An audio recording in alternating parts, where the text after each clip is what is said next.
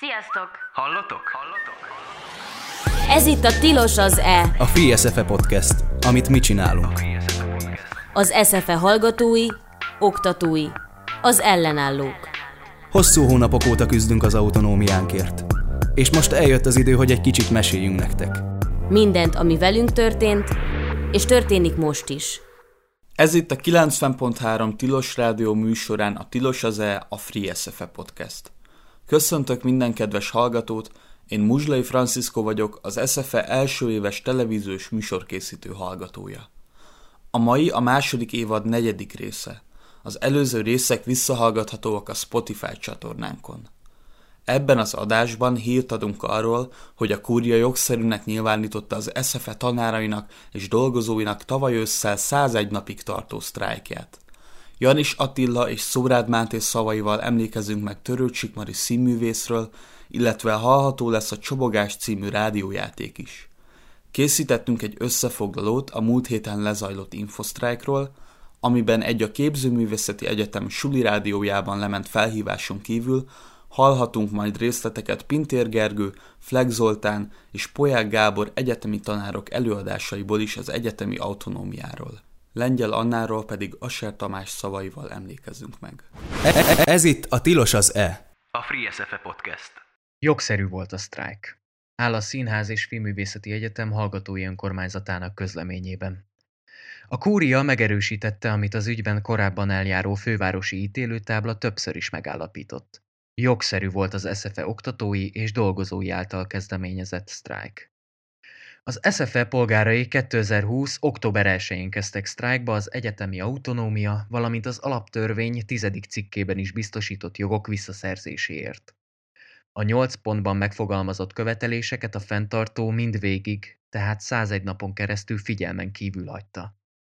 Érdemi tárgyalást sosem kezdeményezett, azonban az egyetemi autonómia csorbításáért felelős alapítvány szeptember 29-én a fővárosi törvényszékhez fordult a sztrájk jogellenességének megállapítása érdekében.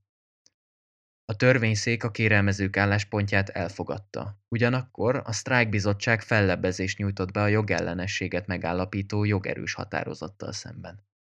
A megismételt eljárás során a törvényszék és az ítélőtábla egyaránt kimondták, hogy a nyolc pontban megfogalmazott sztrájkkövetelés jogszerű. A kúria megállapította, hogy az intézményi önállóság veszélybe kerülése is kellő jogalap a sztrájkra. A sztrájkjog gyakorlása, mint a munkavállalókat megillető alkotmányos alapjog kifejezett, tiltó törvényi rendelkezés hiányában nem korlátozható az akadémiai függetlenségért, a művészi és tudományos munka szabadságáért folytatott küzdelem jogszerű, mivel ezek az értékek alapvetően határozzák meg mindannyiuk munkakörülményeit. Bár a dolgozók sztrájkja 101 nap elteltével február 19-én önkéntesen véget ért, a munkáltató teljes elzárkózása folytán a Színház és Filmművészeti Egyetem hallgatói önkormányzata jogszerű keretek között tovább folytatja a küzdelmet az egyetemi autonómia visszaszerzéséért. A nyolc pontban megfogalmazott követelések a mai napig irányadók, ugyanis a fenntartó azóta sem tett érdemi lépést az ügy rendezésének érdekében. Közösségünket az ügyvédekkel a Demokratikus Jogállamért Egyesület képviselte. Munkájukat ezúton is köszönjük. Ez itt a Tilos az E, a Free SFE Podcast. Minden, ami velünk történt, és történik most is.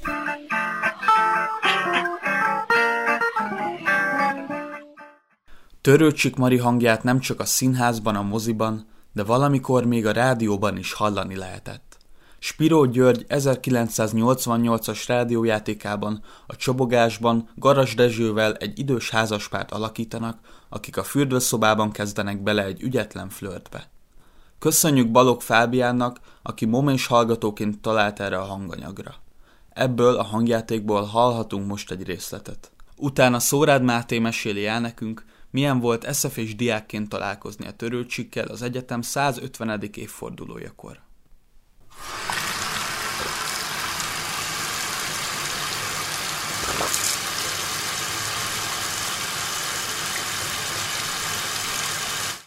Nem hallom, amit mondasz. Akkor elmondom harmadszor. Nem kell sok víz, mert kiömlik. Jó, ezt én is tudom. Azért kell kevés, mert ha ketten ülünk bele, akkor kétszer annyit szorítunk ki. Mit szórakozol? Édesem, egy ember kiszorít bizonyos mennyiségű vizet. Két ember több vizet szorít ki. Körülbelül kétszer annyit, ha két ember közel hasonló súlyú, illetve tömegű. Most mit nézel hülyének? Hogy én ezt nem tudom? Csak mondom, De azután úgyis folyatni fogjuk, nem? Kivesztjük a dugót a lefolyóból, nem? És akkor nem is folyhat ki a víz.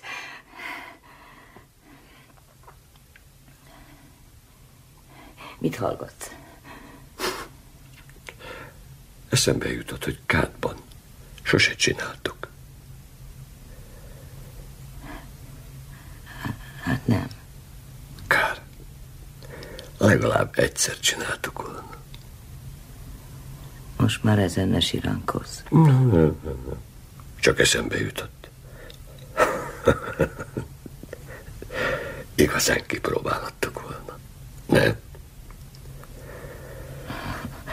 Szűk egy ilyen kád.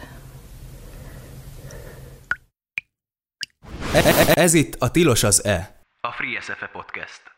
Szórád Máté vagyok, és a, az SF-én végeztem először tévéműsorkészítő hallgatóként, utána meg vágószakos hallgatóként, és most legutóbb az SFE oktatójaként januárban mondtam fel. Az SFE 150 projekt az három akkori SF és hallgatónak a közös mm, projektje volt, a Damokos Attilának, Nagy Marcelnek és nekem, ami igazából annak okán jött létre, hogy akkor 2015-ben volt 150 éves a Színház és Filmművészeti Egyetem, és azt találtuk ki, hogy megkeresünk volt és akkori hallgatókat és oktatókat, és megpróbálunk velük egy közös vizuális anyagot létrehozni a 150 éves egyetem tiszteletére. Alapvetően ennek a projektnek két része volt. Az egyik az, hogy egy SFS 150 feliratos pólóval kerestünk meg nagyon sok hallgatót és oktatót, és megkértük őket, hogy a selfie fotó mellé mondjanak egy egy ikonikus mondatot, amit az egyetemen eltöltött évek alatt hallottak valamelyik mesterüktől. A másik része a projektnek pedig az volt, hogy akkoriban volt még egy műtermünk az Ülői úton, és oda meghívtunk, volt híres diákokat és oktatókat, hogy készítsünk róluk egy portrét, és mindegyik ilyen ö, portréhoz kitaláltunk egy-egy ö, személyre szabott ötletet is, és hát a Töröcsük Marina evidensnek tűnt akkor, hogy egy, ö, hogy egy körhintával fogjuk őt lefotózni, és ö, hát azóta most már ezt lehet, hogy másként csinálnánk. A, azt hiszem, hogy az magyarázza meg a legjobban az, hogy miért csinálnánk talán másképp, hogy amikor a Bodrogi Gyulának megmutattuk ezt a fotót, ő is részt vett egyébként a, a projektben, róla is készült egy portré, akkor azt mondta, hogy hú, hát ez elég kezemfejem. és, és ebben azért úgy minden benne volt, hogy Törőcsik Mariról nyilván a körhinta jut eszébe elsőre mindenkinek, és hát nekünk is ez jutott eszünkbe. Most már lehet, hogy, hogy egy kicsit árnyaltabb lenne ez a, ez a fotó ennél, de nagyon örülök, hogy akkor így gondoltuk. Törőcsik Marit, amikor legelőször felhívtam, akkor, akkor azt mondta, hogy ő már nem szereti, hogyha, hogyha őt fotózzák, de hogy nagyon szívesen küldene magáról egy képet, és akkor azt mi nyugodtan használjuk ehhez a projekthez, és akkor én megpróbáltam meggyőzni arról, hogy nekünk nagyon fontos lenne, hogyha mi készíthetnénk, elő ezt, vagy mi készíthetnénk el ezt a képet, mert szeretnénk, hogy ez egységes legyen, és elmondta meg, hogy pont akkor abban az évben volt 60 éves a Körhinta című film, és hogy ennek okán körhintával szeretnénk őt lefotózni, és hát egyébként is az egyetem 150 éves, és hogy nekünk nagyon fontos lenne, hogy találkozzunk vele, és hogy ő is részt vegyen ebben a projektben. És akkor úgy tűnt, hogy, hogy megenyhül, és azt mondta, hogy vasárnap van premierje, és hétfőn hívjam. És akkor hétfőn délelőtt ő hívott, és azt mondta, hogy ha le akarjuk fotózni, akkor holnap tud jönni azaz másnap.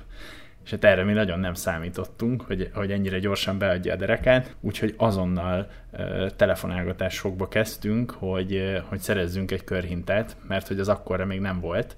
Úgyhogy hát szerintem órák hosszat cirkuszosokkal és búcsúsokkal telefonáltam, és, és a a nap végére tényleg már emlékszem, hogy sötét volt, mire mentünk a körhintáért, találtam egy, egy férfit, aki azt mondta, hogy nagyon szívesen segít nekünk, mert ő az ő családja adta bérbe annó az eredeti Körhinta című filmhez azt a bizonyos körhintát. Úgyhogy egy majdnem ugyanolyan körhintát hoztunk el, és, és hát ez szerepel végül a fotón egyrészt nagyon vicces volt az a, az a telefonbeszélgetés, amikor mi ö, előzetesen megbeszéltük a fiúkkal, hogy ö, hogy összedobunk pár ezer forintot, és megpróbálunk egy taxit hívni Törőcsik Marinak, és amikor ezt mondtam a Törőcsik Marinak, akkor mondta, hogy nem kell neki taxi, hanem én menjek érte mindenképpen. Úgyhogy így még nagyobb feladat előtt találtuk magunkat, mert autót kellett szerezni, és a Damokos Attila nagypapájának volt egy, egy kombi Citroen zöld színű, kicsit kopott autója, és azt kaptuk kölcsönbe, azzal mentem én Törőcsik Mariért, és annyira ideges voltam, hogy egy fél órával korábban megérkeztem, mint amit megbeszéltünk, de ő pontban tízkor lépett ki a lakásba. Emlékszem, egy ilyen hosszú, fekete bundában volt, ez van végül egyébként a fotón is, ez, ez van rajta. És hát az autóúton igazából nagyon közvetlenül mesélt az egyetemi évekről, ő ugye konzekvensen ezt főiskolának hívta, és azt mondta, hogy nem is érti, hogy ebből hogyan lett egyetem, ez egyébként egy érdekes tapasztalat volt a, a projekt alatt, hogy sok idősebb volt hallgató ilyen furán emlegette azt, hogy ez miért egyetem, hát hiszen ez egy főiskola. Ő, ő nekik annyira, annyira főiskolaként maradt meg a, a Színház és Filmvészeti Egyetem. És hát mesélt arról, hogy, hogy Kánban, amikor kint voltak a Dériné Hol van című filmmel, az ő férjével, a Már Gyulával, akkor ugye ő kapta meg a legjobb színésznőnek járó díjat, és és annyira tisztán emlékszem rá, hogy a Petőfi hídon jöttünk át, amikor mondta, hogy hát az a legfájóbb ebben a díjban, hogy amikor hazaértek, akkor, akkor csak őt ünnepelték, és a film rendezőjét, az ő férjét pedig nem. Hát a kiállítás az egyrészt akkoriban elég nehezen jött össze, és a Spilák Klára volt az, aki, aki az egyetem kommunikációs vezetőjeként ezt felkarolta, és segített nekünk ezt megszervezni tulajdonképpen magát a kiállítást, azt mondhat, mondhatjuk azt, hogy ő szervezte. A, a fugában volt a katonával szemben, és akkor a Katona József Színházban volt a megnyitó, de maguk a képek azok a fugában voltak kiállítva, és akkor mi felkértük a Koltai Lajost, hogy nyissa meg ezt a kiállítást, egyébként ő is szereplője vagy résztvevője volt ennek a projektnek, és hát azt mondta a Koltai, hogy lehet, hogy be fog nézni a Mari erre a, erre a megnyitóra, de akkor a Törőcsük Mari már elég ö, beteges volt, és nem nagyon szeretett kimozdulni. Ez ugye körülbelül a kiállítás maga az egy évvel később volt a fotózáshoz képest, és hát óriási meglepetés volt, amikor, amikor belépett Törőcsük Mari, megérkezett egy, egy taxival, bejött a kiállításra, nagyon kedves volt, fotózkodott velünk, megnézte a képeket, kommentálta, majd mondta, hogy ő már nagyon elfáradt, és itt 10 perccel később el is ment, de hogy azért az, az nagyon emelte a, a megnyitó fényét, hogy megérkezett Töröcsük Mari, iszonyatosan megtisztelő volt nekünk, hogy, hogy emlékezett erre a projektre, és hogy, és hogy fontos volt neki ez az egyetem annyira, hogy, hogy, hogy eljöjjön erre a kiállításra.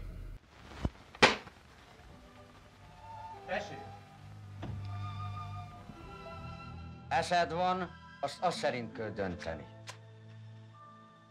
Így lehet csak, ahogy van, nem lehet másképp. Erősebb törvény ez mindennél, minden szerelemnél. Értetted?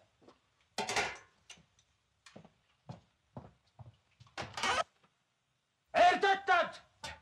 Hallod? Hát, ha csak így lehet, akkor fogjuk a petróleumot. Azt neki az eresznek, édesapá.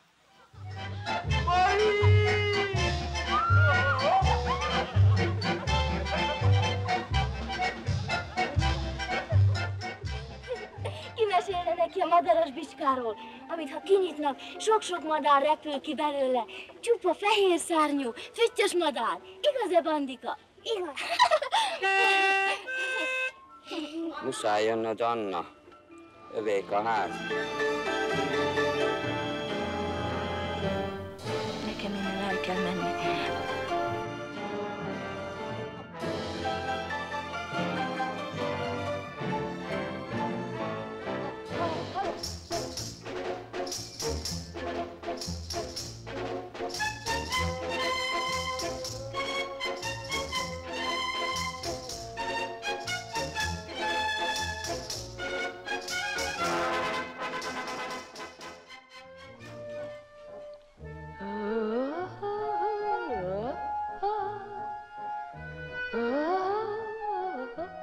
Ember azonosul a szerepével. Átveszi a világ értékrendjét. Jól akar tanulni. Családap akar lenni. Vagy háziasszony, vagy színész, vagy orvos, vagy katona. Önmagába visszahajló tükör vagyok. Egység, és ugyanakkor a belső visszaverődések végtelen számú megsokszorozódása. Amíg egyetlen ember él, aki nem felejt, senki sem felejthet.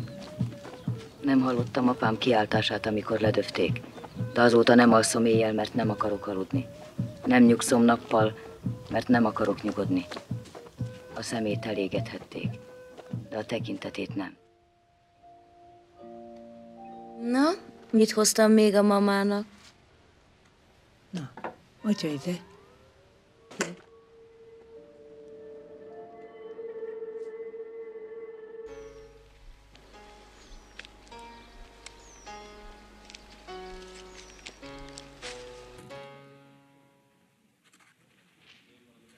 Csinálj már valamit. Ne mozduljanak. Téged majdnem lelőttek. De nem lőttek le. Engem nem fog a golyó. Maga szórakozik vele? Nem szoktam szórakozni az utasaimmal. 35 forintot kapok, százasból nem tudok visszaadni. Na jó, vigyen az ötvös útra. Kérem.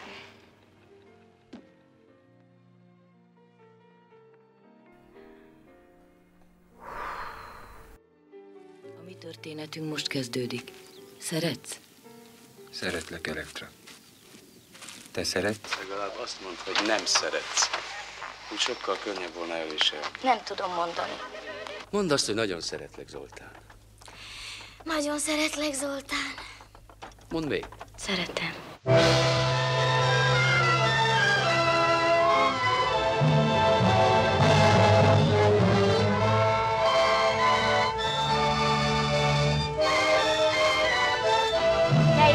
A védtelenségemmel.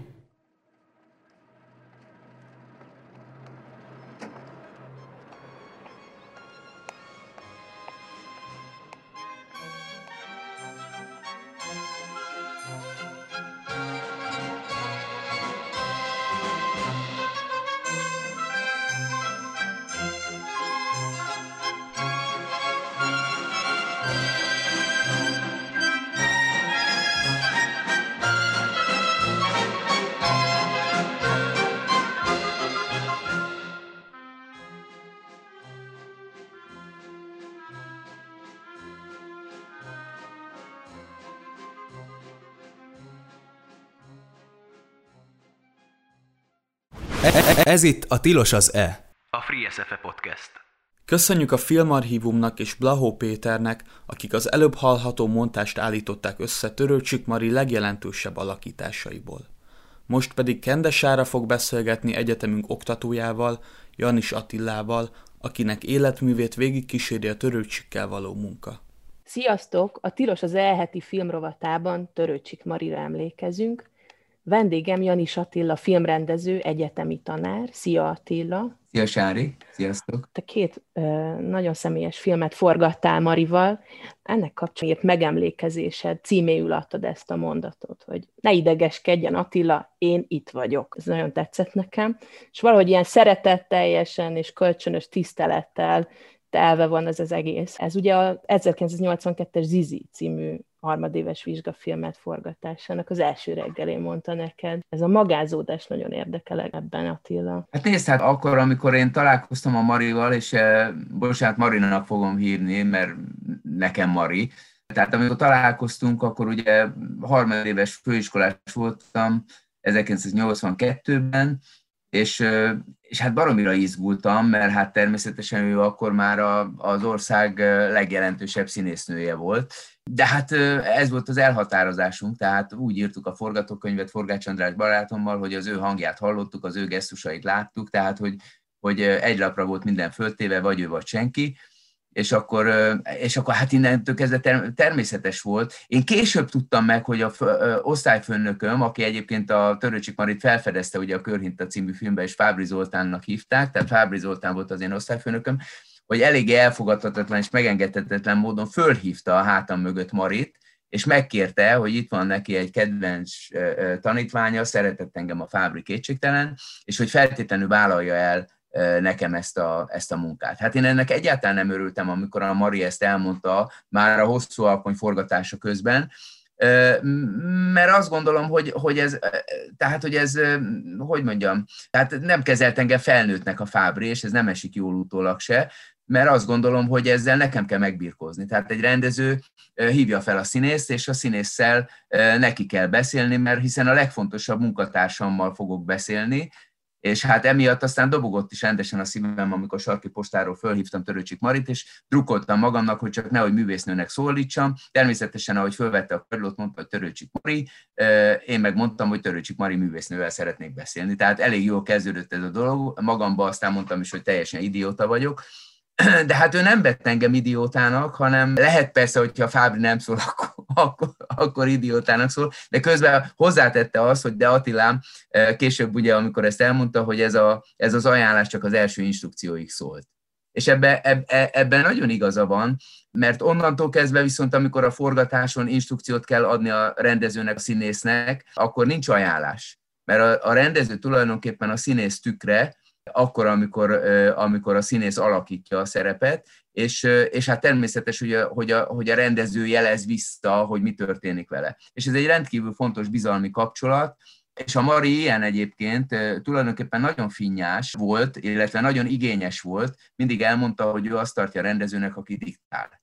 És a diktálás az azt jelenti, hogy nagyon precízen és pontosan el kellett neki mondani mindent, hogy mit várok tőle, tehát gesztus szintjén, nem ideológia szintén, hanem hogy pontosan kottázzam le neki a szerepet, és ezt várta elő a, a rendezőtől, és akkor mondta, hogy és akkor jövök én, és akkor feltöltöm. Na most hát természetesen és hát akkor ő föltöltötte az ő zseniével természetesen ezt a dolgot. Aztán persze nem feltétlenül így ment, mert, mert ez amikor kiderült, hogy nagyon jó a, kommunikációnk, tehát hogy értjük egymást, tulajdonképpen egyetlen, gondolkodtam ezen, hogy esetleg megkérdezett, hogy volt-e valamikor vitás helyzet köztünk, és azt kell mondjam, hogy soha nem volt. Tehát, hogy a főiskolás korban se volt. Egyszer volt, amikor ő rosszul érezte magát, fájt a feje, és akkor üldöztem őt egész nap, hogy miért haragszik rám, és aztán végén megmondta, hogy hát nem érzi jól magát, de, de csak ennyi volt, hogy, hogy én érzékeltem, hogy valami megváltozott, de, de nagyon jól értettük egymást. Később az volt, hogy ő mutatott.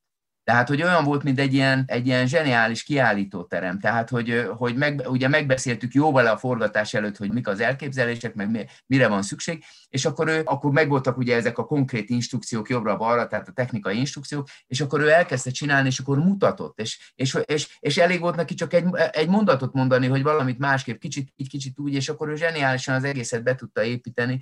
Úgyhogy, na de azt kérdezted, hogy miért a magázás? Hát természetes a magázás, hát én voltam akkor, mit tudom én, 20 valahány éves, Mari nem is tudom, hogy a, főiskolás filme korában, amikor 82 majd valaki kiszámít, körülbelül olyan 50 fölött lehetett akkor talán, vagy 48-50-52 év körül lehetett akkor a Mari, és hát ez természetes volt, tehát számomra a világ legtermészetesebb dolga volt, hogy én egy vidéki csávó vagyok, tehát én nem születtem bele a filmes slangben, meg a filmes világba, számomra ez természetes volt, meg akkor az egy olyan világ volt, amikor a tanárokkal is, tehát hogy nem az volt ugye most az egyetemen, hogy hello, meg szevasz, ami szerintem egyébként jó, mert egy közvetlenebb viszonyt alakít ki, de hát a Fábrinál osztály vigyáz volt. Tehát, tehát bejött az osztályba, és fölálltunk, ugye hát nekünk ő egy olyan tekintély volt, és hát ugyanez a, ugyanez a Mari. Kezdve onnan, hogy a Fábri edezte föl, és hát a körhinta, édes Anna, és így tovább, és így tovább. Tehát elképzelhetetlen volt, hogy én fölhívom őt, és azt mondom neki, hogy szevasz Mari.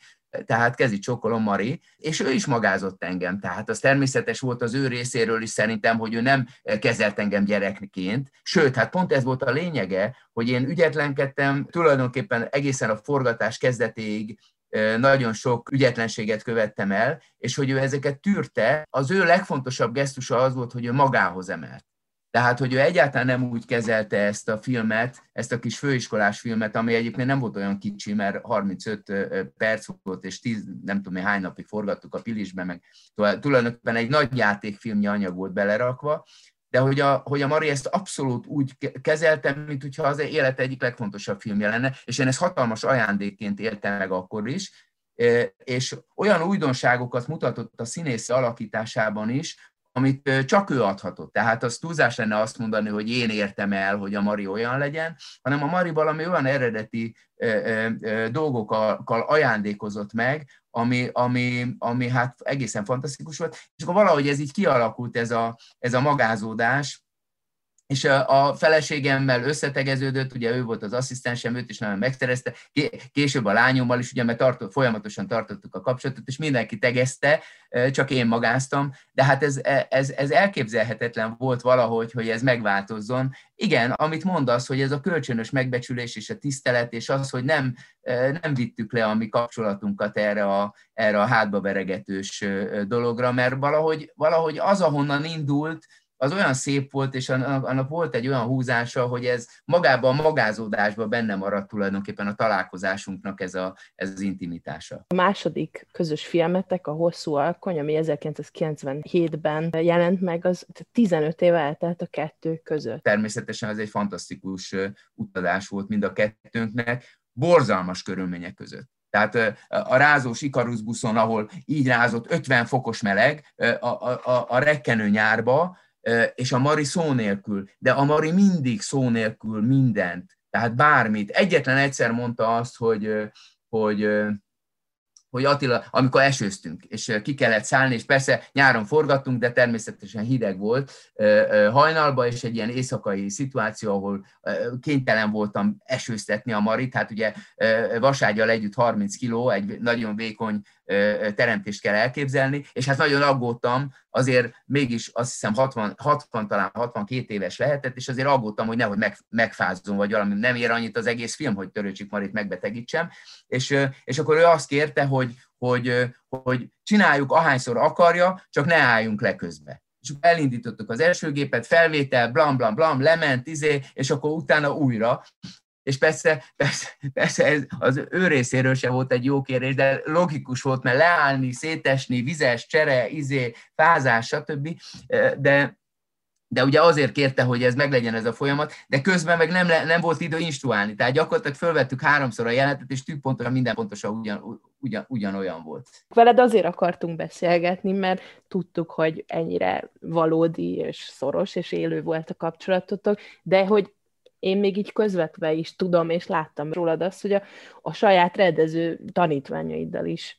Ezt egyszerűen viszed tovább, és ez, ezt nem tudtuk. Persze, hogy én hát nem tudtam eddig, hogy ez tőle ered, de ezt hogy, hogy, hogy nem egyedül hagyni, meg nem megszeppenni, vagy, vagy megilletni. Hát ez nagyon fontos, igen, igen, tehát hogy a tanítás lényege az, hogy a színész, tehát hogy, a, hogy, hogy ugye az volt a lényege annak a találkozásnak, meg annak a, annak a reggelnek, amikor ott álltunk egy ilyen szakadó esőbe, és késett a stáb, és akkor hangzott el az a mondat, hogy, hogy ne idegeskedjen, én itt vagyok, mert ugye állandóan átmentünk, mert a feleségemmel ültünk az egyik taxiba, aki ugye az asszisztensem, és a Mari meg a taxisofőrrel a másikba, és hát nagyon kínosnak éreztem ezt a, ezt a dolgot, hogy, hogy egy ekkora színésznő és egy ilyen izés, ugye a stábot nem tudom összeszedni, és hogy ő, és hogy ő ott várt, és, és én öt percenként átmentem, és később a film végén elmondta, hogy ott döntötte el, ezt mondom, ott, akkor reggel ezt mondta utána Mari, hogy ott azon a reggel döntötte el, hogy bármi történik, ő bármit megcsinál. Tehát, hogy, hogy, egyszerűen, egyszerűen lehet, hogy ezt a, ezt a zakkantságot, meg a, meg a megszállottságot megérezte, és ez neki fontos volt, hogy valaki nem félváról veszi, hanem hogy az életét fölteszi valamire, és mert, mert hogy ő is ilyen. Tehát, hogy neki is olyan, hogy rajta van az egész élete, és hogy, hogy, hogy nincs, nincs mellényúlás, tehát mint a, mint a Sándor Fali filmjében, ugye a, a, a régi idő fociába oda rakja a kapus a pus, pisztolyt a kapufára, hogyha bejön egy gól, akkor, akkor, akkor vége van, és hogy, hogy, de nem lehet másképp csinálni, és szerintem, szerintem a színész a legfontosabb. Tehát, az, hogy, a, hogy a rendező nincs színész nélkül, mert, mert a színész az, aki, aki a saját idegrendszerével mindent megcsinál, amit én kitalálok. Tehát, tehát minden, minden lehet másképp, de a, a, a, a színész szerintem a legfontosabb és a, és a legközelebbi partnere, vagy munkatársa, vagy alkotótársa a rendezőnek, és ezt a viszonyt így is kell fölépíteni, de nem tisztelni kell. Tehát ő az nem jó, az nem, a Mari soha nem várt el úgy tiszteletet, hogy én tiszteljem őt, és, és tiszteljem őt, hogy ő, ő töröcsik Mari, ő, én meg a kis főiskolás harmadéves izé vagyok, érted? Mert abból nem lehet rendezni. Tehát abból ő, ő annál sokkal okosabb és bölcsebb volt, mert én lehet, hogy becsúsztam volna ebbe az alázatos, kérem szépen tessék jobbra menni, meg balra menni, ugye, mert, mert ez lett volna, de hogy a Mari az első reggel, ahogy ő, ő, ő közeledett, ahogy ő hozzám szólt, ahogy, ahogy ő, ő, ő, ő fölemelt magához egy ilyen fő, főiskolásként, abba, abba, abba föl is szabadított. És onnantól kezdve nekem ő, nekem ő nem volt, abba a szituációban a magázódást számítva végül is azt csinálta, hogy nem, nem volt köztünk különbség. Tehát én instruáltam, és ő csinálta. Tehát, hogy, hogy tulajdonképpen megtanított egy életre erre a viszonyra, hogy nem kell, nem megijedni kell, meg, meg, hanem pontos instrukciót kell adni. Tehát fölkészülni kell, és pontosan tudni kell, és pontosan vezetni kell őt, ahogy ő mondja diktálni, hogy abba aztán ő meg tudjon jelenni, és abba ő ki tudja magát teljesíteni. Úgyhogy ez egy fontos tanítás volt, nagyon, amit akkor ő, ő, ő ugye természetesen akkor ezt így nem értettem meg, hanem, hanem később, amikor összeraktam, hogy mik is történtek köztünk. Ez itt a Tilos az E, a Free SFE podcast. Minden, ami velünk történt, és történik most is.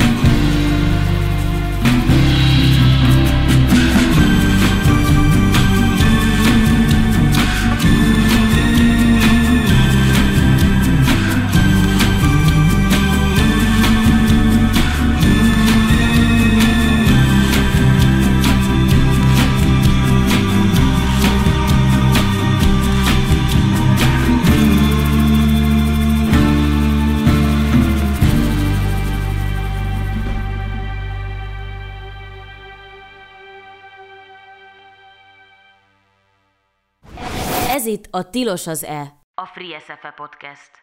90.3 Tilos Rádió. Az ország számos egyetemén megtörtént idén a modellváltás.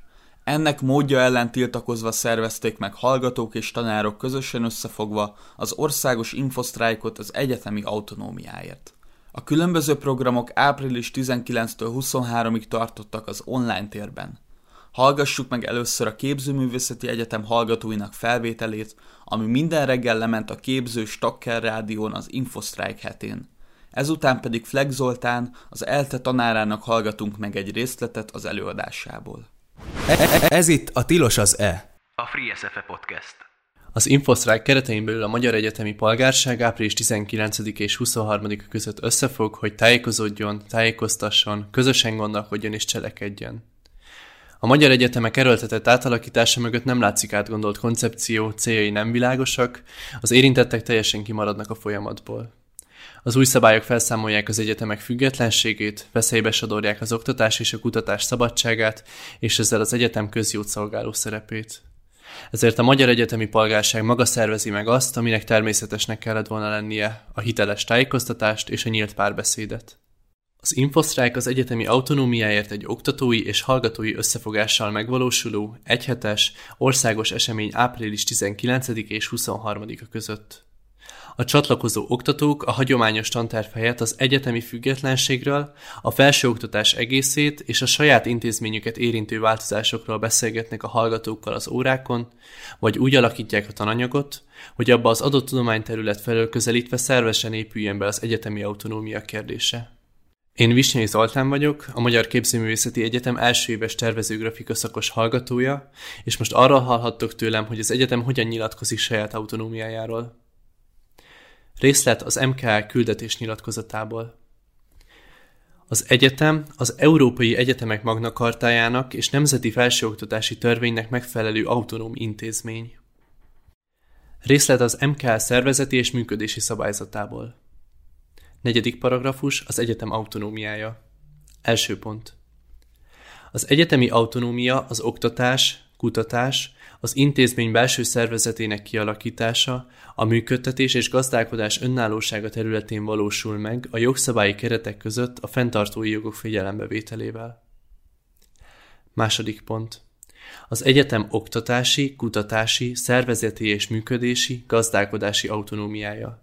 A jelenti az intézményre és személyekre bízott szellemi és anyagi javakkal való gazdálkodás lehetőségét és felelősségét.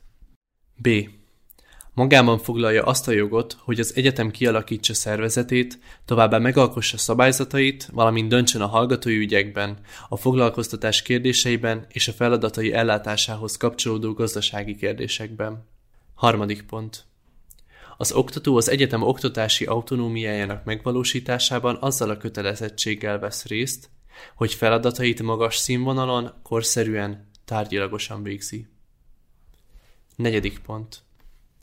A kutató az egyetem kutatási autonómiájának megvalósításában azzal a kötelezettséggel vesz részt, hogy a munkájához szükséges tudományos eredmények és módszerek rendszeres megismerése mellett a tudományos etika szabályai szerint új eredmények elérésére törekszik, azokat szakmájának szabályai szerint közzéteszi, és az oktatói tevékenységében alkalmazza, továbbadja. 5. pont. Az egyetem a fentiekben meghatározott szervezeti és működési autonómiáját a jogszabályokban és a belső szabályzatokban meghatározott eljárási és döntési rendszerint köteles megvalósítani. Hatodik pont. Az egyetem az autonómiáját a törvényesség, a hatékonyság, az átláthatóság, az elszámolhatóság és a személyi felelősség biztosításával együttesen érvényesíti, e körben biztosítja a jogszabályok megtartását, az ellenőrzési feladatok ellátását és a mulasztás jogkövetkezményeinek érvényesítését. Hetedik pont. A hallgatók és a hallgatói közösség autonómiája az eredményes és a sikeres szakember és értelmiségi képzés szolgálja. Nyolcadik pont. Az egyetemnek az autonómia gyakorlása során meg kell teremteni az oktatás, a tudományos, a művészeti élet szabadsága és a hallgatók tanuláshoz való joga gyakorlásának összhangját. Szerintetek teljesülnek az elhangzottak a képzőn? Ezt a kérdést vitára bocsátom. Köszönöm a figyelmeteket. Ez itt a Tilos az E, a Free SFE podcast. Üdvözlök mindenkit, egy pár percet az egyetemi autonómiáról fogok beszélni. Azt gondolnánk, hogy ez egy olyan téma, ami egy egyetemi oktató szájából teljesen természetes, de olyan téma is, ami talán unalmas lehet, hiszen 30 évvel a rendszerváltás után szabadságokról, autonómiáról alapszinten beszélni, még akár egy konfliktus közepette is meglehetősen furcsa. Mégis az a tapasztalatom nem csak oktatóként, hanem értelmiségiként is, hogy sok zavar van az ügyben, hogy mit jelent az autonómia. Én nem ennek a filozófiai fogalomnak a mély rétegeiről fog beszélni, hanem arról, hogy az egyetem számára, de különösen az egyetem polgárai számára ez mit tud jelenteni. De talán kezdjük azzal, hogy mi az egyetemi polgár, egyáltalán miért nevezik ezt polgárnak. Az egyetem, mint olyan, az valóban sokkal régebbi, mint a modern államok, de azért az, amit mi szabad egyetemként, ha úgy tetszik, akkor a tudomány és oktatás kapcsolataként, tehát a Humboldti modellként ismerünk, ami a 19. század közepén jön létre Berlinben, az azért egy modern fejlemény, és ö, tulajdonképpen a polgárosodással, a polgár szabadságának a megjelenésével azonos, de én ebből a nagyon komplex összefüggésből egyetlen elemet emelnék ki, ami az egyetemi polgár fogalmában nagyon is jelentős, ez pedig az egyenlőséget. Azt az egyenlőséget, ami az oktatók és a tanulók között van. Engedjék meg, hogy a magyar nyelvben furcsa módon elterjedt hallgató helyett a tanulót mondja, mert a hallgatónak nagyon rossz a de konnotációja, nagyon sok mellékjelentése van, és az a jelentés, amely arról szólna, hogy a hallgató hallgat, befogadja azt, amit az oktatók mondanak, az egy olyan fajta hierarchikus viszonyra utalna, amit nem szeretnék az autonómia körében tárgyalni. Tehát nevezzük tanulónak az egyetemi polgárokat egyrésztről, és oktatónak azokat, akik arra vannak képesítve, hogy különböző szakmákat, tudományokat ö, oktassanak a ö, polgáraiknak, polgártársaiknak. Tehát amikor például a Színművészeti Egyetem oktatói és ö, tanulói elhatározták, hogy egy köztársaságot hoznak létre, mert kiúzta a talajt aluluk az állam, legalábbis a szabadság és autonómiát talaját, akkor nagyon is visszautaltak erre az alapvető kérdésre, hogy a polgárok képesek megvédeni a saját autonómiájukat. Az autonómiák körébe természetesen ö, nem, az autonómia köre nem azt jelenti, hogy mindenki bármit csinálhat. Felnőttek vagyunk, egyikünk se gondolja azt, hogy a szabadságunk vagy az autonómiánk az egyet jelentene azzal, hogy nincsenek kötelezettségeink, vagy nincsenek szabályok, amelyek alapján el lehet járni, és az egyetem természetesen egy olyan közeg, egy olyan intézmény, amelynek nagyon is komoly szabályai vannak, amelyek azonban mindenkire vonatkoznak, oktatóra és tanulóra egyaránt, és amelynek az egyik legfontosabb eleme az, hogy rájuk van bízva egy csomó olyan dolog, ami az egyetem funkciójával, feladatával, vagy talán kicsit magasztosabb kifejezéssel, küldetésével kapcsolatos.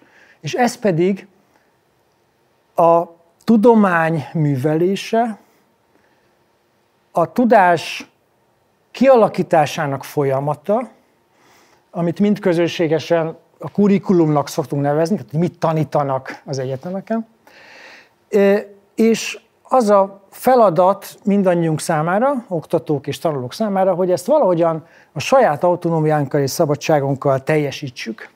Sem a tudomány, sem az oktatás nem működik szabadság nélkül, ezt elég ez elég triviálisnak hangzik, de sajnos állandóan ismételni kell.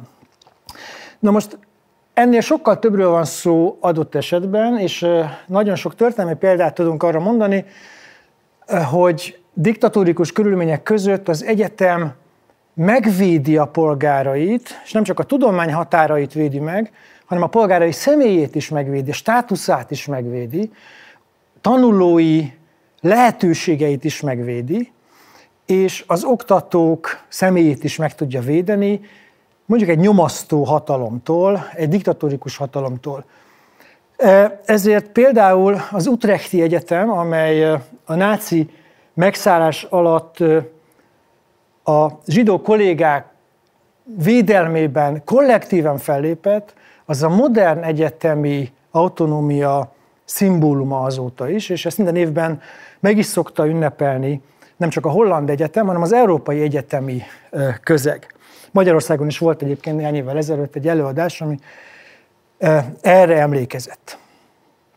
Tehát valami olyasmiről van szó, ami nem csak a, abban a szűk körben ad szabadságot tanulóknak és oktatóknak, amelyben a feladatunkat végezzük, hanem ennél sokkal többről van szó az egyetemistát és az oktatót a szólásszabadságával, politikai tevékenységével, közéleti tevékenységével együtt helyezi védelem alá az egyetemi lét, ami nem jelenti persze azt, hogy az oktatók rákényszeríthetik a tanulóikra politikai nézeteiket vagy ideológiai meggyőződéseiket, hiszen az egész oktatási folyamat autonómiája arra épül, hogy közösen alakítják ki azt a tudást, és képességet, és attitűdöt, és felelősséget, amely mondjuk egy szakma elvégzéséhez szükséges.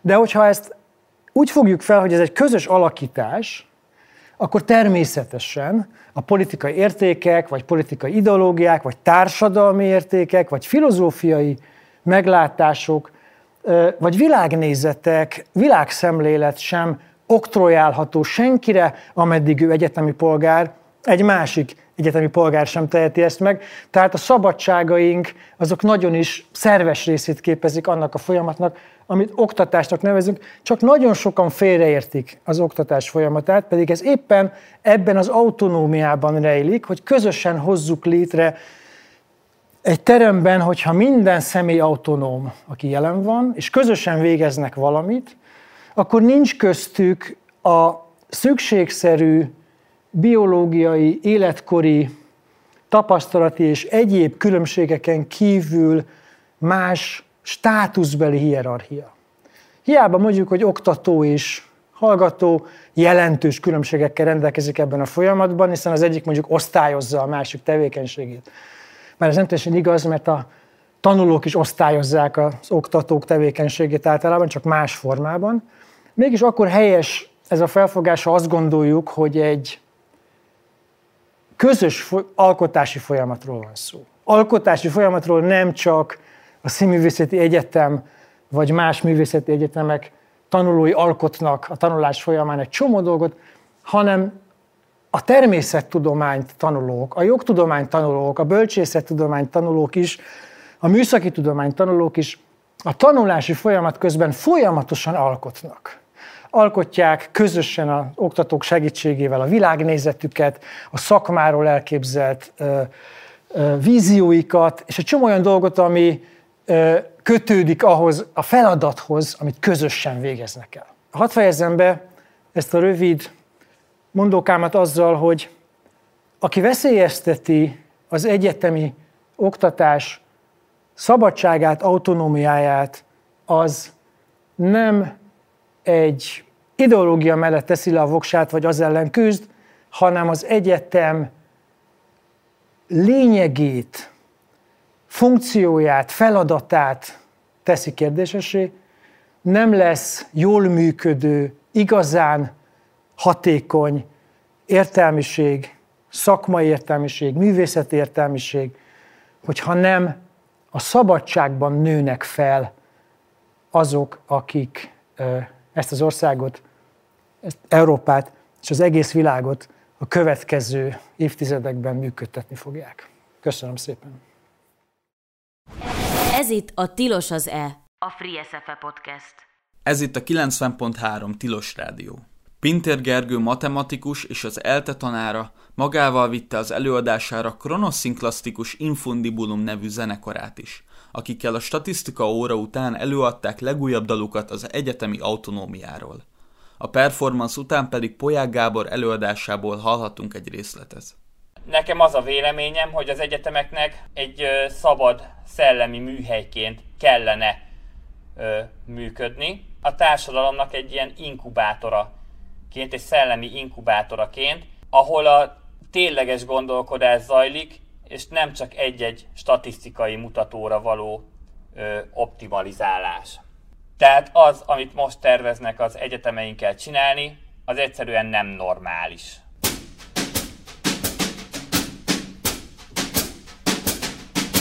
Ki mondja meg, hogy mi a normális? Ki rajzolja meg a görbét? Ki szabja meg a határokat, és kivágja le a szélét? Ki mondja meg, hogy mi legyen az érték, hogy a többit zúzta szét? A tutira nem normális. Van az átlag, meg ami úgy oké, okay, meg van, ami még elmegy, de van egy határ, van egy fázis, amire azt mondjuk, hogy nem normális. Tutira nem normális, ez már tutira nem normális. Ez tutira nem normális, ez már tutira nem normális. Van az a pont, az inflexiós pont, hogy annál kiért, a szóráson már túlmegy. Valami nem stimmel vele, vagy éppen, hogy túl jól megy neki. Tutira nem normális, ez már tutira nem normális. Ez tutira nem normális, ez már tutira nem normális. Őrült beszédét nem érti a rendszer, mert nincs is olyan, hogy normális. Az piaci rés. Csak van az átlag, a középérték, és az átlagtól való átlagos négyzetes eltérés, amiben mindenki beleszámít. Így lesz az elosztás normális. Tutira nem normális, ez már tutira nem normális. Ez tutira nem normális, ez már tutira nem normális. Ez tutira nem normális, ez már tutira nem normális. Ez tutira nem normális, ez már tutira nem normális. Senki sem lehet normális, mert normális maga az eloszlás. Élő emberi lények vagyunk, de a statisztika egy tárgy, és tárgyiasít minden más. Ez itt a Tilos az E. A Free SFE Podcast. Köszöntöm az egyetemi polgárokat, és mindazokat, akiknek fontos a szabadság, fontos az önállóság, és az, hogy ne valaki más mondja meg helyettük, hogy nekik mi a jó. Lényegében erről szól az egyetemi autonómia, és ezek azok az értékek, amik az elmúlt időszakban komoly veszélybe kerültek. Én Polyák Gábor vagyok, jelenleg az ELTE kommunikációs és média tanszékének oktatója. Előtte 20 évig a Pécsi Egyetemen oktattam, az egész életem az egyetemen telt, tehát minden, ami történik az egyetemek körül, az tulajdonképpen személyes ügyem. Az egyetemekre ráfért, és ráfér a vérfrissítés, az átalakítás, ezt nehéz vitatni.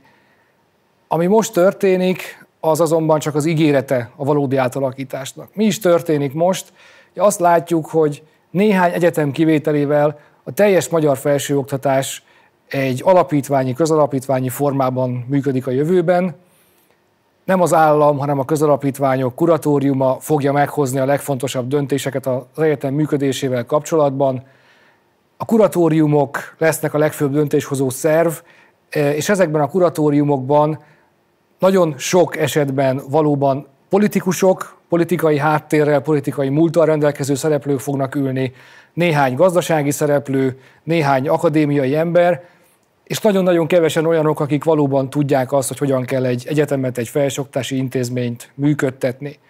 Az alapítványok létrejöttével az oktatóknak az eddigi közalkalmazotti státusza megszűnik, munkavállalóvá válnak, ezt is sokan kifogásolják, és ami a legfontosabb, hogy jelen pillanatban a parlament ugyan tárgyalja azokat a törvényeket, amelyek ennek az egész átalakulásnak meghatározzák a jogi kereteit, de még ezekből sem derül ki, hogy pontosan, ténylegesen mi fog történni, hogyan fognak működni ezek az alapítványok, hogyan fognak működni ezek a kuratóriumok, milyen viszonyban lesznek az egyetemek eddigi döntéshozó szerveivel.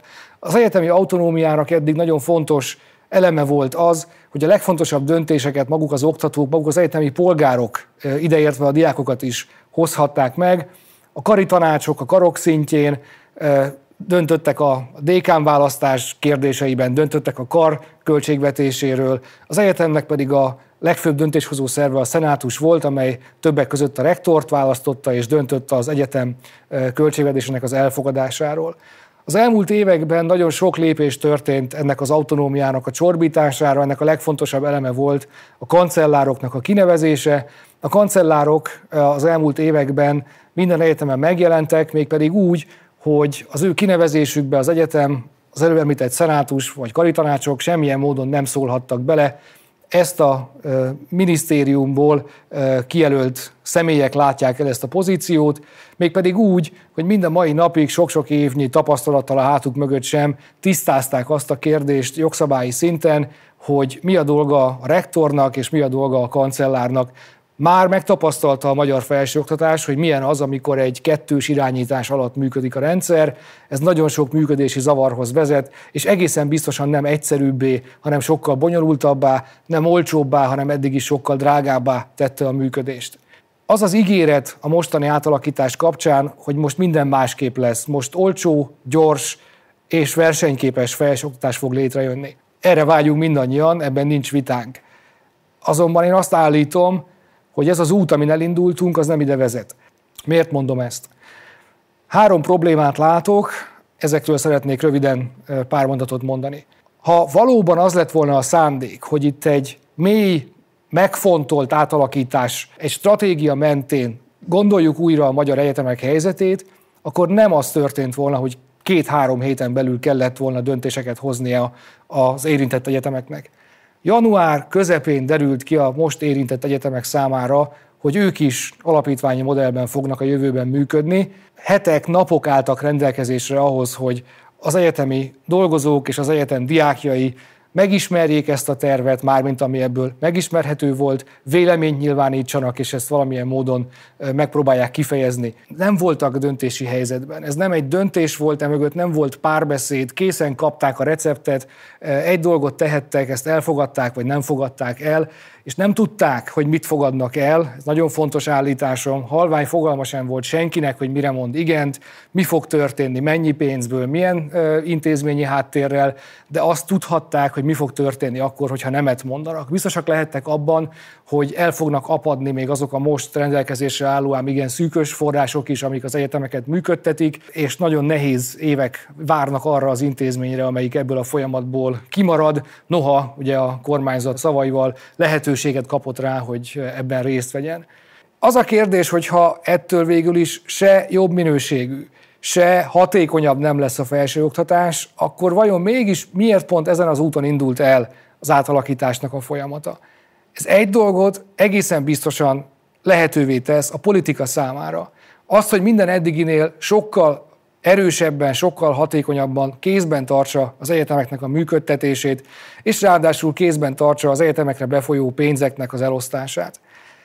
A politika jól jár. Az egyetemek egyáltalán nem biztos, hogy jól járnak. A legoptimistább álláspontom az az, hogy ma nem lehet tudni, hogy mi jön ki ebből a rendszerből, és ha valami jó jön ki belőle, akkor az nem a rendszer eredménye lesz, hanem az a rendszer ellenében véletlenszerűen fog történni. Semmi nem szól emellett a modell mellett, noha abban senkivel nincs vitám, hogy a magyar felsőoktatást át kell alakítani, stratégiai célok mentén újra kell gondolni, hogy hogyan és mit csináljunk a jövőben.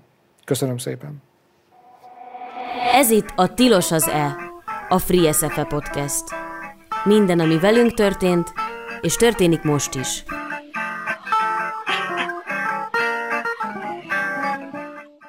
A színházi rovadban most Lengyel Annára emlékezünk.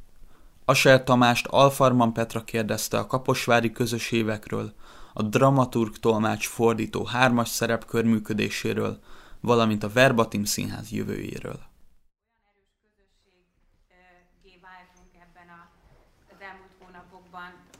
nappalisok, doktorisok, tanárok, ami szerintem sose váltunk volna, hogy nincs ez a szitu.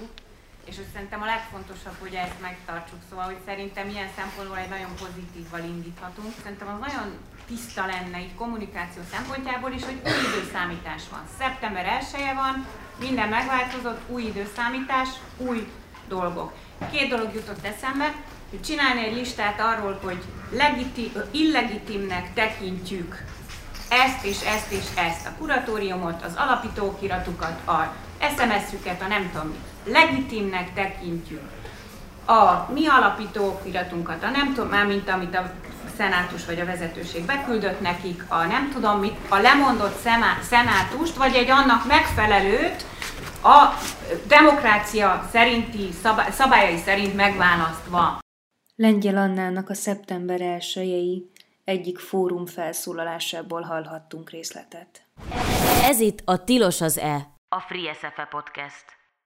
Két évenként volt Kazinc Barcikán egy ilyen bizonyos értelemben nemzetközi fesztivál, alternatív, amatőr, szabad színházi csoportok jöttek össze, voltak ott csehek, skótok, németek, mindenféle népség, és sok magyar. Tehát ott én, én már a 70-es évek végétől ott zsűriztem, fiatalon kezdtem, és, a, és miután voltak ott külföldi csoportok, a külföldi csoportokhoz mindig tartoztak tolmácsok, és a, egyszer csak a lengyel Anna is feltűnt ott az egyik nyáron, mi mondjuk ez 92 nyarán lehetett, gondolom, és, és ő fordította egy csoportnak.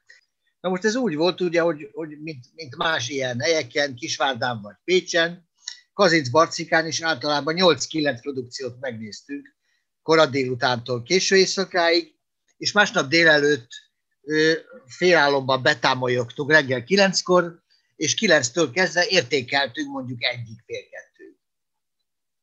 És azt vettem észre ilyenkor, hogy amikor a külföldi csoportok került a sor, akkor azzal a, abban a csoportban, aminek a lengyel Anna volt a tolmácsa, ez úgy történt, hogy a csoportok mindig úgy, úgy oda gyűltek, a, a hosszú, nagy, széles asztal körbe-körbe ültek a különböző csoportok, és ahol mindig úgy odadugták a fejüket a tolmácshoz, hogy értsék, hogy mit mondanak a, az értékelők. A Nána István volt nagyon gyakran, Fodor Tamás, Keleti Pista, amíg élt, meg én, mi voltunk az értékelők. Na szóval, ahol a, a lengyel annak körül összedugott fejű csoport, az mindig sokkal inkább kacagott. Tehát azok egyszerűen értették a poénokat, és ebből az következett, hogy lengyel Anna szólul szóra fordítja, amit mondunk.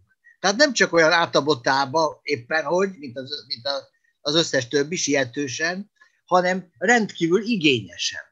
Na most ezt nekem nagyon megtetszett. A hiúságomnak hízelgett, hogy valaki ö, képes azokat a fordulatokat, amiket én használok, és éppen egy, Lyon, egy olyan Lioni opera rendezésből jöttem, ahol ugye a francia tolmácsom volt, de a legkülönbözőbb országból származó énekesek jöttek össze, ott Japán, Japántól, olasztól, amerikaig volt mindenféle, és kellett nekem egy, egy igazán jó tolmács, aki franciául, angolul egyformán, egyformán bravúrosan fordítsa le azt, amit én beszélek.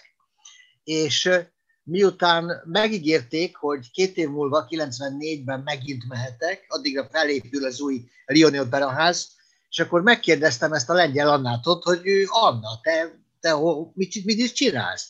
Hát kiderült, hogy a dramaturg hallgató az a színvészeti főiskolán, vagy egyetemen, nem tudom, akkor melyik, melyik név elnevezés dívott, és akkor kérdeztem, hogy akkor jönnél-e két év múlva velem, vagy egy év múlva, Szerintem ez nem, nem, ezt nem rögtön kérdeztem, hanem, hanem tehát nagyjából egy évvel korábban, és mondta, hogy francia ugyan nem nagyon tud, tanult valamikor, de nem nagyon tud, de hát addig megtanult, mondta, hát ez nem probléma. És valóban akkor mentünk, 94 elején mentünk Lyonba, Kell Zsoltal a díszlettervezővel, Szakás Györgyivel a jelmeztervezővel, Bányai Tamás volt a világosító, és akkor a kis csapatunkhoz csatlakozott Lengyel Anna, aki aki valóban teljesen perfekt tanult meg franciául. Azért azt hallották, a, a, a, akik a francia, a, hát Franciaországban zajlott, de még a kórus is angol volt, rendkívül igényes a Lyoni Opera, és Angliában azt mondták, hogy angolok jobban énekelnek, mondta Monsieur Brossman az igazgató, és francia ország létére Londonból kölcsönözte az, az, az énekkart. Tehát azt, azt azért hallották a franciák, hogy ő tanult franciául, ellenben azt hitték, hogy amerikai. Tehát mindenki, még az amerikaiak is azt hitték, annyira tökéletes volt az akcentusa, és olyan gazdag a szókincse, hogy mondták, hogy egy, szereztem egy amerikai lányt, aki tud franciául is. Ez még hagyján, de azonnal leénekelte, tehát mikor mondtam, hogy ezt kéne átadni, akkor ő rögtön leénekelte a kottából a megfelelő passzust vagy részletet a Don Giovanniból, és kiderült, hogy a Hollerung Gábornál lelkes kórustak több éve, és fantasztikus jó zenei érzékkel, és hát perfekt kotta olvasással, úgyhogy iszonyatosan megkönnyítette a dolgomat az ő jelenléte, és nem beszélve arról, amit, amit muszáj, hogy hozzá mondjak, hogy nagyon kevés olyan embert ismerek, aki ennyire tud involválódni egy közös munkában, mint ő. Tehát a lelkesedés, az energia, a teljes odaadás az a reggeltől éjszakáig való azért, azért dolgozás, hogy ez minél jobban menjen, ami, ami éppen megy, ez, ez nagyon jellemző volt rá mindvégig, a kezdetektől mindvégig. Így aztán nagyon ajánlottam, hogy ő legyen a, a végzés után, ő jöjjön, kerüljön Kaposvára hozzánk. A Mabarci is ismerte őt, hát tanította is gondolom a dramaturgosztályban, és így nem, nem került nagy, nagy küzdelembe vagy erőfeszítésbe, és így aztán onnan lekerült. Ezután a Lioni csodálatos egy hónapos vagy öt hetes kaland után érkezett meg Kaposvára, mint dramaturg, ahol hát fordítani nem kellett legfeljebb a, a, a, a darabokat, de itt egy újabb, izgalmas találkozásra nyílt módja neki, ugyanis Kaposvár a dramaturg Őrsi István volt. És Őrsi Istvánnal dolgoztam én minden darabomon, úgyhogy ott ő először csak mint kisinas, mint másoddramaturg, ült velünk, és hát szerintem ezek nagyon fontos leckék voltak neki.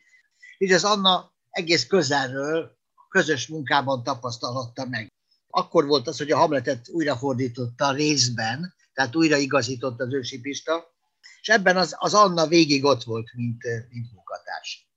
Ami, ami a legemlékezetesebb közös munkánk, sok közös munkánk volt, és nem is mindenre emlékszem, de az, egy, az egyik legfontosabb az a, a musical fordítás volt, a Sweeney Todd, tehát a Zondheimnek a, ugye Zondheim a szöveget is maga írta, meg a zenét is maga írta, mert mind a kettőben zseniális, és ennek volt egy Miklós Tibor féle fordítása, ami hát nagyjából megfelelt a célnak, de egyáltalában nem volt olyan sziporkázó, mint az eredeti. És akkor a Pista ezt kezelésbe vette ezt a szöveget, és így az Anna, ez egy, ez egy közös munka volt abból a szempontból, hogy az Anna ott ült mellette, és énekelt a fülébe.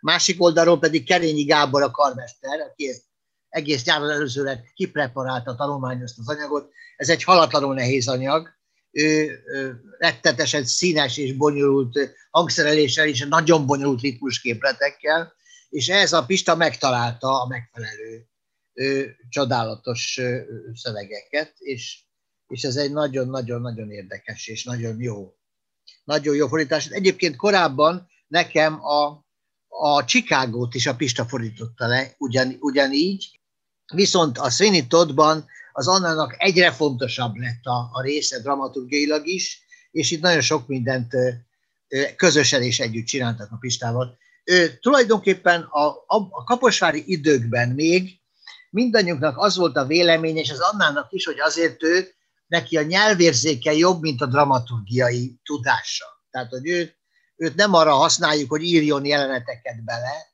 amiket a Pista ám megtett állandóan, de, de mint, mint nyelvi ellenőr, mint, mint valaki, aki, aki akár németből, meg közben németül is teljesen perfektre megtanult, tehát németből, franciából, angolból nagyon-nagyon stimmelt vele dolgozni.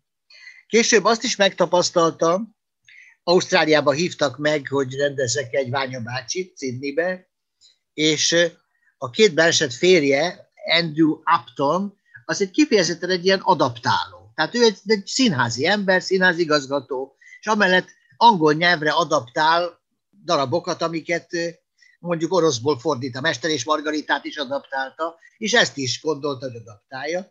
De mi többen láttuk, hogy hát ő csak olyan körülbelül Hát nem, nem fordítsa rendesen azt, a, azt, a, azt, a, azt a darabot. Természetesen nagyon sok, nagyon jó minőségű fordítás van minden darabot, és akkor ő elővesz, maga elé vesz öt nagyon jó angol fordítást, vagy öt, lényegében most, most elsősorban az orosz darabokról beszélünk, mert aztán csinált ilyet a Platononval is, meg korábban más darabokkal, és abból ő egy, egy angolos hangvételű társalgási darabot ír, aminek van egy nagyon jó stílusa, csak semmi köze a Csehovhoz. És akkor az, az Anna mert vette a fáradtságot, hogy hát valami, úgy látszik, a oroszul is tudott, mert maga elé vette a Csehov szöveget, és lényegében értette. Hát egy idő után egy, egy rendes dramaturg minden nyelvet ért tulajdonképpen. Akkor leültünk Andrew Uptonnal, és elmagyaráztuk neki, hogy nem ilyen perfektek a Csehov mondatai. Nem gördülnek ilyen szellemesen gurgulázva, hanem szakadozottak, ügyetlenek, idétlenek, megszakadnak, félbe maradnak. Nagyon sok, sokszor három pont szakítja meg őket, töprengő és butácska befejezetlenségek vannak a Csehov szövegében szándékosan. Az egy ilyen, ez egy, egy ilyen nagyon izgalmasan, egy kicsit abszurd, ahogy ő fogalmaz, vagy ahogy a, ahogy, ahogy ő a szöveggel bánik, és ez teljesen kimaradt az angolból, akik szerették a, a gusztusos és jól mondható szöveget, de hát ezért ez mégse Bernard Shaw, vagy Oscar Wilde, vagy akármi, ez Csehov. És akkor bizony ott ültek, sokszor hármasban ültünk, de sokszor lenéztem a, a apartman ablakából, a szállod ablakából laktunk, mert azon a nyáron, mielőtt még elkezdődött volna a próba, akkor eltöltöttük ott pár hetet, és láttam, ahogy ülnek bizony rendesen, és, és dolgoznak a szövegen. Volt egy orosz származású színész annál a színháznál, a Sydney Theatre Company, és akkor ő is néha besegített, nagyon helyes fickó volt, de, de valójában itt az Anna vitte a prímet, és az Anna volt az, aki helyreállította az Andrew Upton szövegét, egy általában vett szövegből Csehov szövegé, angol nyelvű Csehov szövegé. Csodálatos fordító volt. Tehát aztán végig a, a Ványa bácsi dramaturgia és tolmácsa volt, és én úgy rendeztem ott hat héten keresztül, hogy minden egyes próbán napi kétszer négy órában az Anna ott állt mellettem, és, és, és minden mondatomat fordította. És hát ez először is ez fizikailag is egy erős, erős ügy, de hát az Anna az rettentetetlen fizikó volt, aki kora reggel tornával kezdte, és rendületlen odaadással tolmácsolt végig úgy, hogy megtanult azokat a szubfordulatokat, azokat a kis gonoszságokat, azokat az általam gyarló módon szellemesnek hit, vagy meglepőnek hit fordulatokat, és ha, nem, ha éppen nem, de egyébként ebben én is segítségére voltam az oktatásban, mert én ugyan nagyon gyatra nyelvtudás vagyok, de rögtön meghalom, nem azt fordítják, amit én mondok. És ezt, ezt, ezt németben, finnben és angolban is tudom produkálni, és azonnal rászalok a tolmácsra, hogy ez nem úgy van, és ezt annára is megtettem eleinte, még, még Kazinc Barcikán is, és később, de, és aztán már nem kellett. Emellett az Anna, ugye ez, ez azért ő, ő nem, nem az a személyiség, aki megelégszik azzal, hogy más szavait tolmácsolja, hanem ő egyre, egyre karakteresebben kibontakozó személyiség volt, és van egy nagyszerű, nagyszerű történeteim vannak erről, vagy emlékeim tulajdonképpen, hogy ő hogyan, hogyan tud megszólalni olyan érvényesen, hogy először is bármilyen politizálásban, vagy bármilyen csevegésben, mondjuk, mondjuk Sydneyben, ő ugye reggelenként elolvasta a New York Times, belenézett a Washington Postba, és esetleg valamelyik németben, mit tudom én, a Frankfurt Allgemeine Zeitungban, tehát ő olyan elképesztően napra készült információkból, mindent a saját nyelvén azonnal. Úgyhogy mondjuk van, mondjuk van egy vacsora két Blanchettnél, ahol politizálnak a színészek, ott, tehát Amerikáról van szó, Obamáról van szó, rajonganak érte ezek a színészek, és itt nem az történik, hogy az Anna várakozza rám néz, és lefordítja, amit én hozzászólok, nem, hanem azonnal elő, előugrik, és miután sokkal, de sokkal tájékozottabb ezekben a kérdésekben, mint én, tehát egyszerűen a helyembe lép, és viszi a, viszi a prímet, és viszi a szót. És néha kicsit aggodalmasan láttam, hogy ennyi, hát valamikor úgy látszik, nekem nem is fog sikerülni megnyilvánulni. De, de nagyon, nagyon nagyra becsültem a tájékozottságát, és azt, hogy mindenben, ami társadalmi és a minden, ami politika, abban ő szintén rendkívül involvált volt, nagyon határozott véleményekkel. Meggyőződésem, hogy az ősi Pista véleménye nagyon sokat, nagyon erősen hatott rá, hiszen mint mindannyiunkra, az ősi Pistának a, a, a mozgalmi tevékenysége, a régi 56-osokkal való, való kapcsolata, a, a számizdatos ügyek, hát ezek korábban voltak, ugye 90-től kezdve már nem kellett számizdatozni, de a, a Pistának a kérlelhetetlen, és sokszor egy-egy pillanatra talán merevnek is tűnő álláspontja, azok nagyon hatottak a, az Annára, és számomra néha merevnek, vagy túlságosan elvágólagosnak tűnt, ahogy ő gondolkodik. Másfelől viszont azt kell mondjam, hogy egy állandó erkölcsi mérce. Egy pillanatra is tétováztam volna, én, aki mint minden rendező, vagy a legtöbb rendező, szeretem több oldalról mérlegelni a dolgokat, és mindenkinek megtalálni az igazságát.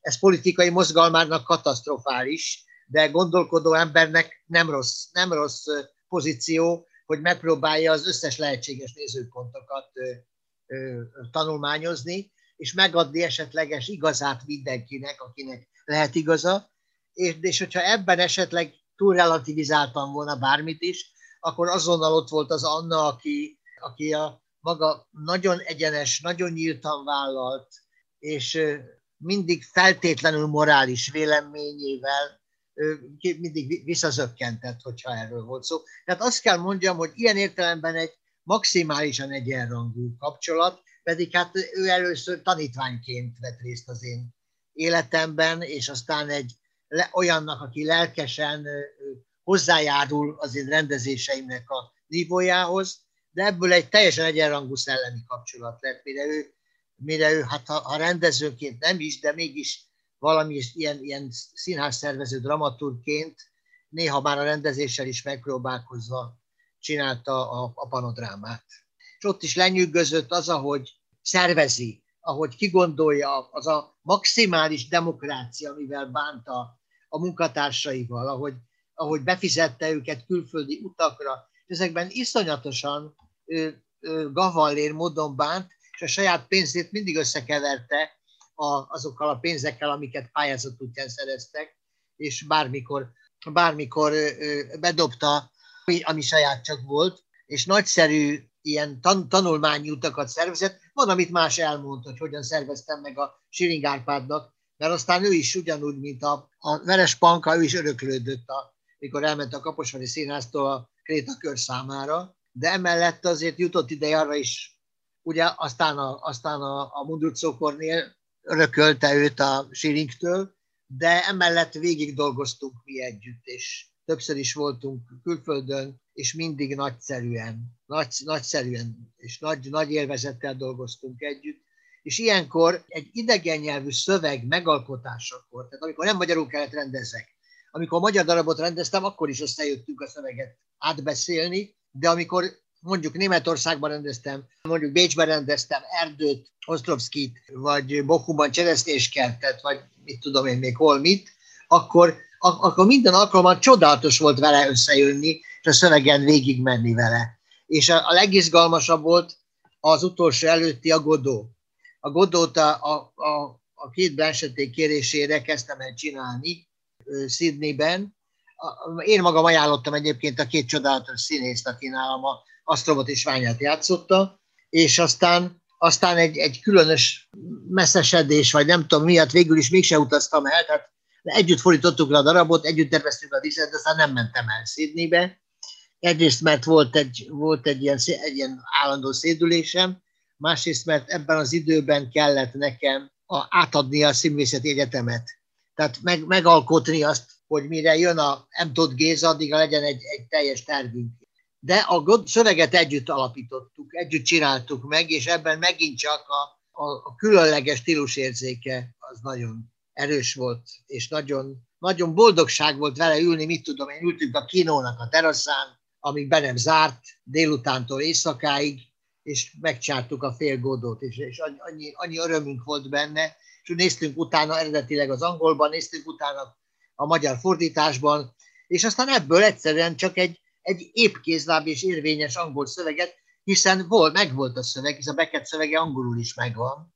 De ennek ellenére mi, mi azt addig ö, csiszolgattuk, hogy kis, pici kis javításokkal, e, még, tehát, és úgy, hogy mindent értsünk tulajdonképpen a Beckettnek a, a legutolsó kis rezdülését is értsük. Tehát nem arról van szó, hogy átírtuk a Beckettet, de feldolgoztuk a Beckett. mindig úgy dolgoztam, hogy volt előttem egy, az egyik oldal magyar volt, a másik oldal meg az adott ország nyelvén a szöveg, és akkor ezt így, így a kettőből dolgoztam vele együtt. És így aztán, és itt lehetősége nyílt az Annának így aztán, hogy Andrew Uptonnal ketten megrendezzék az én koncepciómat. Tehát azt történt, hogy végül is Anna el, elutazott Sydneybe, és az Upton, aki mint igazgató, ők ketten együtt vezették a próbákat, és akkor néha nekem beszámoltak, vagy Skype-on megbeszéltük, és így, így lett. És aztán én az Annával együtt végül csak akkor láttam az előadást, amikor eljöttek vele Londonba, a barbikámba, és akkor szembesültem azzal, hogy mit, mit alkottam a távolba, és mi az, amiben az Anna megint csak nagyszerűen helytáll. Még esetleg az érdekelne, hogy, a, hogy mit gondol, hogy a Verbatim Színház, ami, amit ugye Magyarországon Anna honosított meg Igen. a panodrámával, hogy a kőszínházi szénának ez, ez hogyan jelenthet esetleg inspirációt? Mert most eléggé egy réteg műfajról van még szó.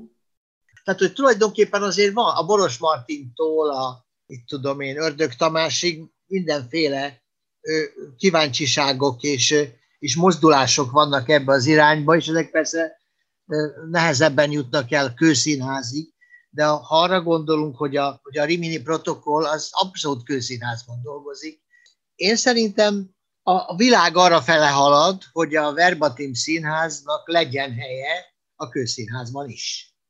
Azt, hogy, hogy maximálisan társadalmi érdeklődésű, társadalmi problémákra fókuszáló, és azt félig művészi, de félig dokumentum, vagy vitadráma formájában feltáró színpadi művekre szükség van. És hogyha valaki ezt tehetséggel és, és sziporkázva csinálja, ő akkor meg fogja találni, az a valaki, majd azokat a színészeket, akik félig színészek, félig társadalomtudósok, vagy, vagy ha nem is azok, de, de ilyen terepmunkások lesznek, akik mennek is, riportokat vesznek föl, mint ahogy a, mint ahogy a Szamosi Zsófi, vagy az Urbanovics Kriszta, vagy Sherman Márta, vagy sokan mások csinálták, akik, akik beváll, vagy Csákányi Eszter, akik bevállalták azt a részét is, hogy utána járjanak és beszéljenek azokkal az emberekkel, akiket aztán ábrázolnak, egyfelől a konkrét személyeket, de másfelől azokat a, azokat a jellegzetes típusokat, vagy, a, vagy archetípusokat, akik ma a társadalomban képviselnek bizonyos magatartásokat. Azt gondolom, hogy az Anna látott ilyesmiket külföldön, de azt gondolom, hogy azt, hogy ezt így hozta Magyarországra, az, az, az egy nagyon klassz és merész kezdeményezés volt, és hát persze, hogy nem, nem sikerült elsőre százas szériákat elérni, de mégis, mint minden új, az, az így kezdődik, és azt remélem, hogy lesz, lesz, lesz, ebből, lesz ebből még, még, még további izgalmas dolgok, hiszen, hiszen azt hiszem, hogy szükség, szüksége van a színháznak, és most, hogy majd teljesen új alapokra fog helyeződni az egész színházművészet mindenestől, hogyha majd egyszer újra élethet, ezt most nem tudjuk, hogy most színház jön-e ősszel, vagy negyedik hullám, de minden esetre minden, minden máshogy lesz, mint eddig, és ebbe belejátszhat és szerepe lesz majd a, az Anna munkásságának, és mindannak, amit az Anna képvisel. De azt, hogy milyen egy mondat, azt első perctől kezdve nagyon tudta. Tehát az, az, az amit egy, egy dramaturgnak nagyon kell tudni, hogy mitől jó egy mondat, vagy mitől mondhatatlan egy mondat. Ez itt a Tilos az E, a Free SFE Podcast. Minden, ami velünk történt, és történik most is.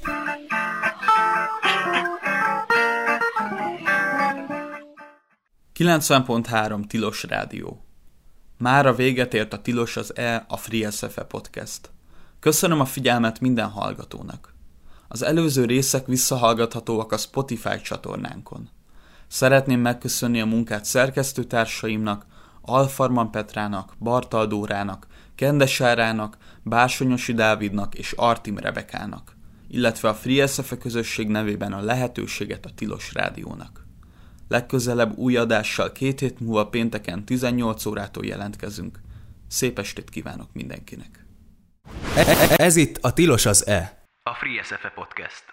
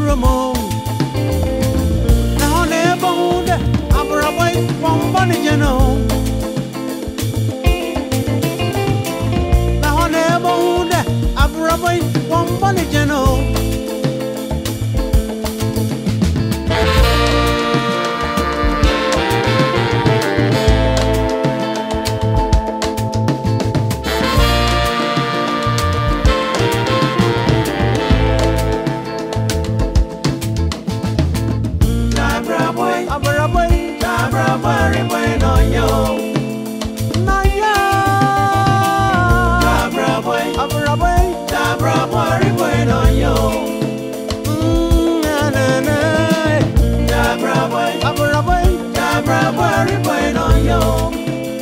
Landa. Cabra, wey. Cabra, bueno